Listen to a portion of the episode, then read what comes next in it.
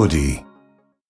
InterFM Investor Sunday 西田真澄です。江連優子です。それではゲストをご紹介しましょう。グロービスキャピタルパートナーズディレクターの小野武彦さんです。おはようございます。おはようございます。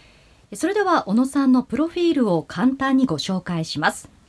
1973年生まれ早稲田大学商学部卒業後アクセンチュア戦略チームを経て1999年にインターネット上の企業間仲介サービスを提供するプロトレードを創業。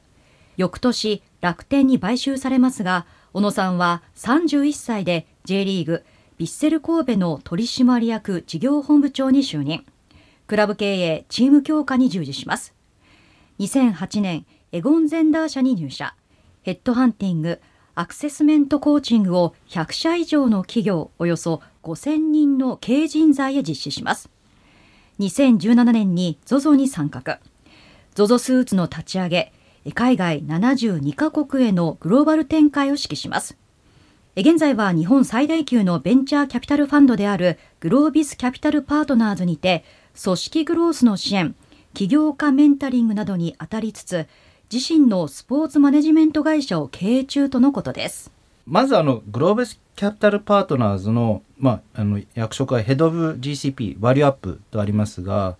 これはどういったあの役職なのでしょうか？そうですね。あのかなり変わった仕事かなと思ってまして、はい、私自身はあのベンチャーキャピタル起業家を信じて新しいスタートアップを育てる、まあ、資金を提供するそういったところで働かせていただいてるんですけども、はい、僕はあの投資をしない人です。はい、で投資をしないベンチャーキャピタリストっていう まあ変わった立ち位置で。私自身はあの投資をさせていただいた実行させていただいた後にですね、はい、あのいかにですね早く高くあの会社を育てるか、はい、みたいなところをご支援するっていうことを専門にしてやらさせていただいてます。そうなると着手するところはたくさんあるかと思うんですけれども、うん、具体的にはどういったところから始めるんでしょうか？そうですね、はい、あの私たちが投資させていただくタイミングって何らかのサービスができて、えー、それが売り始め、はい、あこれはなんかいけるぞと見えたタイミングなんですね。なるほど。でこのタイミングって大体会社の規模でいうと、まあ、大きくて20人、はい、まあ10人ぐらいから20の間、はい、で、えー、社長がいらっしゃってもう当然あの経営者が創業者がいらっしゃって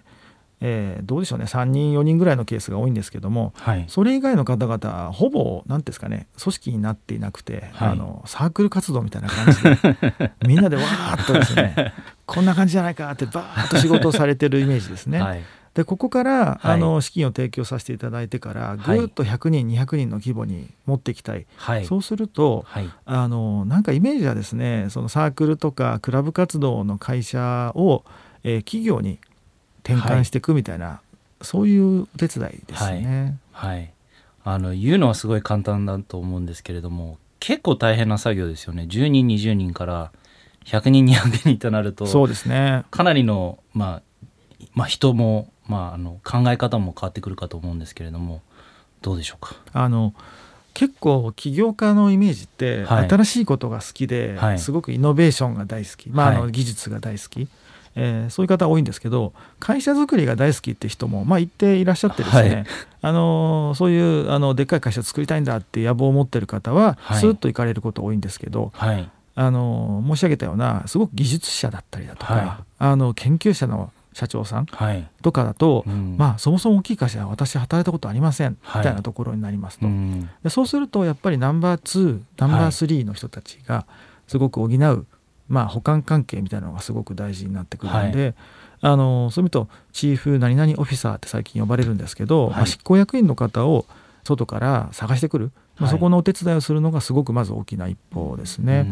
でそれが組織の人づくり、あとはですねあの結構簡単なことなんですけどルールちゃんと決めましょうとか、はい、例えば権限規定みたいな話で、はい、それから経費とかそういうのをどこまで許容するんだとか、はい、まあ、細かい話なんですけど、あの割とそれもあの先行してる事例がいくつかあるので、私たちいろんな会社に投資させていただいているので、まあ、そういったものもバーッとあのまあ、こういうふうにやるとうまくいきますよっていうのは、はい、もう早めにもうあのインストールさせていただいて、はい、まあ、それをその人を育てていく、えー、人を獲得していく、えー、中で、ぐちゃぐちゃにならないような、はい、あの無駄な時間を過ごさないようにさっとこのフェーズを通り過ぎていただくっていうのが狙いですね。それベンチャーからすると大変ありがたいですよね。そうですね。あのあとやっぱりそのそんなことにあまり時間を使いたくないっていうところを僕らが代わりにさせていただいたりとかあのできる人を探してくるっていうのは苦労した後直したりとかするとすごい感謝されるんですけど、うん、苦労する前に僕らがあのどちらかというと あの失敗する前にあの、はい、さっと用意するっていう感じ、ね、素晴らしいこう、まあ、やっぱりベンチャーの急成長ってぐちゃぐちゃになっちゃいますから、うん、そうなる前にそうアドバイスをね適宜入れていただけるっていうのはベンチャーキャピタルの中でもお金は出すけどそんなに口を出さないというかそんなアドバイスしてくれるところとないところともあるかなと思うので、はい、すごいありがたいなと思いますけどね。まあ、どこまでねできてるかあれですけどその僕らは割と創業がもう25年ぐらい前なんですけども、はい、最初からあのお金だけじゃなくて経営を支援するっていうのをあの目的の中心に据えて作られたベンチャーキャピタルファンドなんですよね。なんでそのどちらかというと DNA みたいなのがあるなっていうふうには思います。なるほど、うん経営の方でも、まあ、例えば技術者出身ですとか、まあ、本当にそのピープルパーソンでない場合ですとにマッチする人材を探す、まあ、人を探すこと自体がものすごい大変だと思うんですけれども、えー、まあ、サポートがなければご自身のネットワークだけで済ましたりです。とか、まあ、どこから始めていいか分からなかったりするかと思うんですけれども実際その、まあ、チーフなんとかオフィサーを探す中で実際経営をしている起業家の方と、まあ、どういったところをマッチングさせていこうとしているんでしょうか？そうですね。これ意外と準備期間が長くて大変、はい。はい、どういうことかというと探しに行ってどの人がいいかというその見つける手前がですね、はい、すごく大事で、まあ、例えば起業家であの研究者であって、っていう明確にあの私はこれが苦手だっていうのが分かってる、まあ、つまり社長業すらあの本当は得意かわからないという方の場合は 分かりやすいんですけど、はい、あの結構いろいろと能力はあって、えー、才能がある方からすると、はい、本音で言うとここまでは手放せないみたいな、はい、任せられないみたいなそういうそのなんですかねメンタルブロックみたいなのがあることは多くて、客観的に見るとまあ無理じゃないの時間かけられないよっていうふうに思うんですけどいや僕全部できます、はい、みたいなケースはうん。やっぱ議論をすることが多いですかね、はい、社長起業家本人と。はい。例えば、まあ、10人20人の企業から、まあ、100人っていう200人っていく中で例えばその10人20人の企業によしジョインしようと思う人って必ずしもそういうリスクテイクリスクアペタイトあのができる人って、まあ、プールがすごい限られてると思うんですけれども、はい、その辺の苦労っていかがですか？いやめちゃくちゃあります。ここに来てやっとですね、はい、そういうこう経営のナンバー2ナンバー3の人たちの人材プールっていうのがやっとでき始めてきたのがこの今の日本かなと思ってまして、はい、これあの対照的にはですね最近アメリカに進出してる我々のスタートアップ支援先があるんですね。例えばキャディっていう会社があるんですけど、はい、でアメリカ支社を探すのを手伝ってると、はい、まあいっぱいいるんですよ。こんなに2週目3週目の人たちいっぱいいるんだっていうですね、はい、そのシリアルアントレプレナーってよく言うんですけどシリアルはそれは起業家のシリアル、でシリアル、まあ、チーフ何々オフィサーっていうのがやっぱりい。て、でそこはあの人材の層の厚さが圧倒的なんですよねアメリカ行くと。はい、でここは日本の厳しいところで、はい、やっぱり明快にこの人だったらできるよねっていう人がパッと見つかるかというとそんなことはないですね。でどうするかっていうとやっぱ可能性を見出す。はい、で、えーと明快にやったことがある人を探そうとすると厳しいので、はい、なるほど。えー、やれそうな人を探す、はい、でそこにあの人を選ぶ技術っていうのがすごく大事かなというふうに思っているところですね。だからその経験、まあ、チーフなんとかオフィサーっていう経験がなくてもそのポテンシャルハイヤーとして、ね、まあ、あの人を選ぶっていうことですね。まあ、でもそのポテンシャルハイヤーっていうところでも採用を担当される方で、まあ、皆さん通る道だと思うんですけれどもポテンシャルハイヤーっていうのは割とまあ、かなり、まあ、フィーリング、まあ、多分採用担当の方、まあ、採用された人っていうのは、まあ、大体なんでこの人選んだのってなると、まあ、経歴とあと本当に話の馬があったですとか、えー、フィーリングのですとか、あるかと思うんですけれどもそれを踏まえた上でさらにそのこれだと思う人材っていうのはどのように選んでいってるんでしょうか？これもあの言うは安くっていう行う形っていう世界なんですけども、はい、我々がすごくおすすめをしているのは、はい、ベンチャーの場合はですねやっぱりベンチャーを経験したことある人はやっぱり有利ですね。なるほど大企業で活躍された方でベンチャー未経験の方は結構リスク高いなってのは率直には思うところで、はい、でじゃあなかなか人は育たないじゃないか増えないじゃないかなんですけど、はい、どうしてもですね働き方がかなり違うんですよね。はい。そういう意味で言うとスポーツに例えると競技が違うぐらいな違いがあって、はいうん、なのであの大企業から若い段階で出て30代前半とかでスタートアップ、まあ、またはメガベンチャーと呼ばれているところで頑張ってる人たちを投与するっていうのが、リスクは少ないなと思います。でその分あの明快にすごいピカピカのエリートって感じの人とか、はい、本当に優秀な人がどんだけいるのかっていうとまたここは難しいところがあって 何のトレードオフを取るかなのかなっていうのは正直ありますね。なるほど。そのピカピカのエリートっていうのは名門大学に出て名門企業に勤めて、かなりのスピードで役職に行った人ですとか。ね、まあ、御社の、えー、グロービスキャピタルパートナーズ GCP のウェブサイトに、まあ、ユニコーン企業の継続的な創出をする基盤を作りたいとあるんですけれども、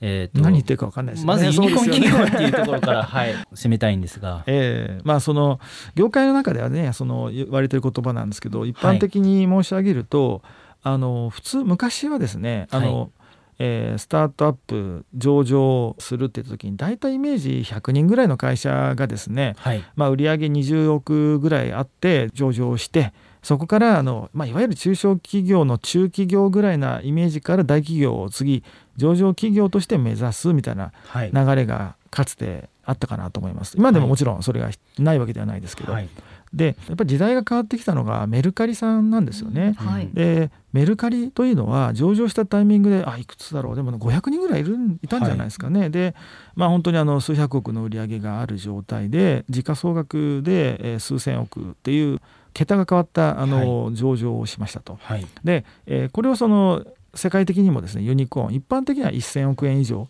というのが時価総額えー、ですけども株式のまあ価値会社の価値として、はい、えー、やっぱり1000億を超えてくる会社上場するタイミングですね。が、まあ、まああんまりいないというか幻という意味で ユニコーンって言われていてでも最近あの幻じゃなくなってきてだいぶ増えてきてるので これ本当にユニコーンと呼ぶのか問題はあるんですが。はい。まあ、僕もアメリカで現職、まあ、ダルトンで働いて、まあ、3年でその前はあのアメリカで、まあ、7年ほど働いていてで、まあ、その時にコロンビア大学であの MBA を取ったんですけれども結構その一緒に勉強していた友達っていうのが、まあ、大企業いわゆるあの GE ジェネラルエレクトリックですとか、うん、まあ、銀行から、まあ、ユニコーン企業にこう転職するっていうのがものすごく、まあ、多かったんですけれどもこれってやはり日本だと、まあ、そういった慈愛っていうのは、まあ、なかなかまだできにくいかと思うんですけれども何が足りないんですかね？時間なのか、まあ、いわゆるそのリスクを取りたいと思う人なのかお金なのか。私は実はお金だと思ってますね。あもうただ単純に。MBA ってお金かかるじゃないですか。やっぱ1000万円ぐらいの、はい、まあ、借金をする、まあ、自費だとね、はい、ことがあって、はい、そうするとやっぱりどう考えても34年でやっぱりリクープしたい取り返したいという考えが頭の中にまあできますよね。でやっぱりコンサルティングファームが、はい。えー、2000万円とかでオファーがある。一方で、まあ、面白そうだけど、えー、ベンチャー1000万から1500万ぐらいででもストックオプションストックオプション紙切れになるかもしれないなみたいな状況だといやちょっとやっぱりお金大事なんで、うん、あの2000万円からスタートして、はい、えー、3000万4000万を目指していきますっていうふうに MBA の人たちはなりやすいんですよね。はい。はいでこれがアメリカの場合はやっぱりエクイティが非常に魅力的な、はい、えー、ボーナスが出せる、はい、えー、仕組みでありましたし、はい、でマーケット自体が非常に株式市場が根拠だったとい。うことから、あのそういう時代感もあって行かれたんじゃないですかね、っていうのはありますね。だからより、まあ、ユニコーン企業に勤めることによって、まあ、株をもらうことによるアップサイドの方が高いので、えーまあ、アメリカはそういった地合いができていると。そうですね。あの、まあ語弊を恐れずると本質的には皆さんやっぱ MBA とか勉強する以上やっぱ経営で実務的にもですねいろんなことを体験したいじゃないですか、はい、いや学んだことって実行したいじゃないですか。はい。なのでできるだけ経営に近いポジションに行きたいっていうのが基本線世界中そうで、はい、ただお金が低いときついなってところが、はい、経営に近い仕事ができてお金の面でもいいってなってったのがそのスタートアップのマーケットの盛り上がりですと。で今日本どうなのかというとこれがすごい来てまして、まあ、政府が後押しをしてますと。はいえー、これも単純にあの政府としては将来の税収を不安視しているので、はい、あの1人当たりの労働生産性高めたい、はい、そうすると新興の産業を育てなきゃいけない、うん、じゃスタートアップ支援だ。っていうロジックで今、単純にお金が国から来るだけじゃなくて、はい、先ほど申し上げた株式報酬の、まあ、制度みたいなのも、あの非常にあのアメリカ型に近づいてきて、あの魅力的なあの働く環境になってるなっていうのはあってですね。まあ、お話があった中で、まあ、人材を獲得するためにはまあお金が必要だと。一方でアメリカですとどんどん例えば、まあ、ベンチャーキャピタル会社があってどんどんスタートアップに投資して、まあ、それを回収するっていうシステムがものすごいできて、まあ、それを横目で見てたんですけど自分実際やらないんですけれどもそれを横目に見てきた、まあ、保守派なんですけれどもどうですかね？こう日本のスタートアップっていうのは小野さんがいらっしゃる中でまあ、先ほど政府のあの補助あの助けっていうのもあるんですけれども改善してきてより良くなってきているものなんでしょうか？圧倒的に良くなってますね。そうですこの34年の動きっていうのは本当に驚くべき変化、はいえー、だなと思ってましてそれから実際にですね本当にあのこれは世界取れる可能性あるんじゃないかというスタートアップも結構出てきてるなという感じがあって、はい、まあ、今いわゆる世の中に出ていない我々があの支援させていただいているのって例えて言うと、まあ、デビュー前のアイドルみたいな。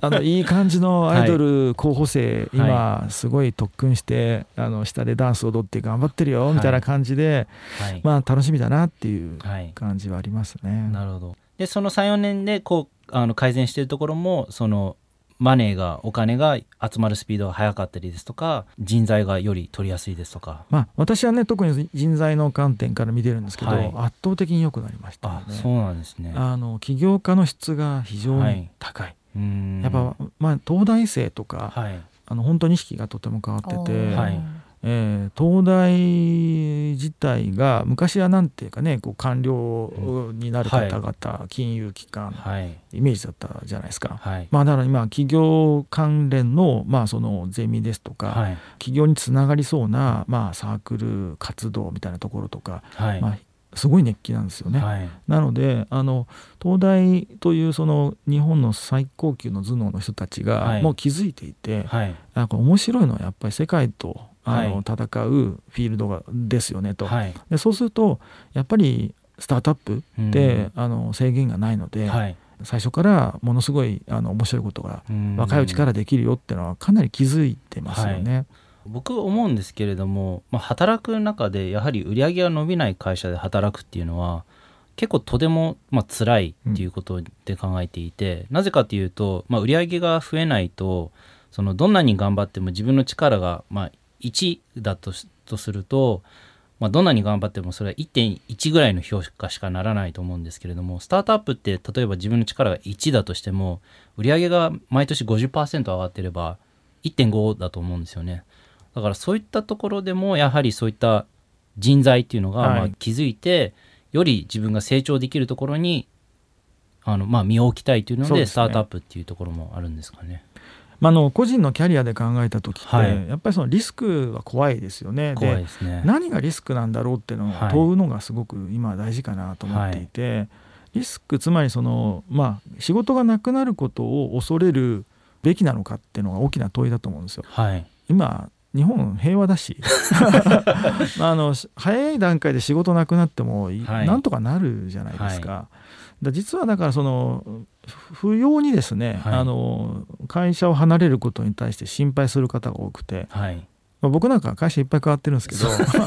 あのほぼプロ、ね。まあ、プロジェクトみたいなもんだと思ってるんで。あのもっとねなんかその所属っていう感覚を薄く持てばあのいろんな可能性ありますよねっていうのはまず申し上げたいですね。はい、であのその上で個人戦略として、はい、やっぱりその僕よく言うんですけどやっぱ上りのエスカレーターで歩いた方が早いじゃないですか。でやっぱ下りのエスカレーターで一生懸命歩いてる人って多いんですよね、はい、とても多いと思いますそれはあの気づいてもやめられなかったり、はい、で、はい、なんでやめられないっていうとなんか無職になるの怖いからって、はい、ちょっとおかしいなと思ってて。特に30代後半までのは、はい、あの思い切って下りのエスカレーターからですね、はい、隣の上りに飛び乗るみたいな、はい、言っちゃえば別にダメですけどね、やったらね、あの普通のエスカレーターでやったらダメですけど、まあやっぱりあの例え話としてはそのひょっと飛び越えるぐらいなんで、一瞬怖いですけど、まあ上りのエスカレーターに行けばそこで走っちゃったらもう高いところに行けますからね。結構その日本はまあその100年続く老舗企業の方がやはりまあ名前が知れてるので会社名のブランドがあったりですとか、まあ、それにまあしがみつくじゃないですけれどもそれがまあカンフタブルな人ってやはりすごく多いと思うんですけれども、うん、でも一方で日本ってまあ構造的にあまり会社の新陳代謝が行われてきてなかったと思ってるのでやっぱりその中ではこう、えー、実はあの100年続いた誰もが知る企業なんですけれども下りのエレベーターに乗ってることが多いのかなとはすごく思います。そうですね。あの前提として、はい、あの日本全体が僕はそうなるべきだって全然思ってなくて、はい、なんですかねやる気があって、はい、世界で戦いたいぐらいの野望がある人は、そういう生き方をしたらどうですかねっていうご提案かなと思ってて、やっぱその地方で、はい、えー、とかってなってくると全く前提が変わってくるんで。僕がどうしても尖った話をしがちなのはどうしても東京をベースにいるから、はい、あの東京であの世界に向けて仕事をしたいんだったらそういうふうに考えたらどうですかねっていう話かなっていう気がします。えさてここまではグロービスキャピタルパートナーズディレクターの小野武彦さんをゲストにお届けしてきましたインベスターズさんで。小野さんには次回も引き続きご登場いただいて2022年に書かれた本経営×人材の超プロが教える人を選ぶ技術についてじっくりと話を伺っていきます。小野さん来週もよろしくお願いいたします。よろしくお願いします。インター FM Investors Sunday そろそろお別れの時間です本日はグロービスキャピタルパートナーズディレクターの小野武彦さんをゲストにお迎えしました。増見さんいかがでしたか？あの小野さんとまあ採用についてまあ深掘りできたのであとまあ経営に対してまあどういった人を雇っていいかっていう違った観点から聞けて面白かったです。はい参考になりましたよね。小野さんには来週もご登場いただきます。お楽しみに。さて番組ではリスナーの皆さんからのメッセージをお待ちしています経済に関する素朴な疑問、呼んでほしいゲストなど何でも OK です。メールアドレス invest.interfm.jp invest.interfm.jp インベストは INVEST です。たくさんのメッセージをお待ちしております。今日の放送のアーカイブはオーディオコンテンツプラットフォーム AuDee、Spotify などでも聞くことができます。詳しくは Investors Sunday のページにアクセスしてくださいね。それではまた来週。 Investors Sunday DJ は西田真澄。そして江連裕子でした。Have a splendid weekend. Bye. AuDee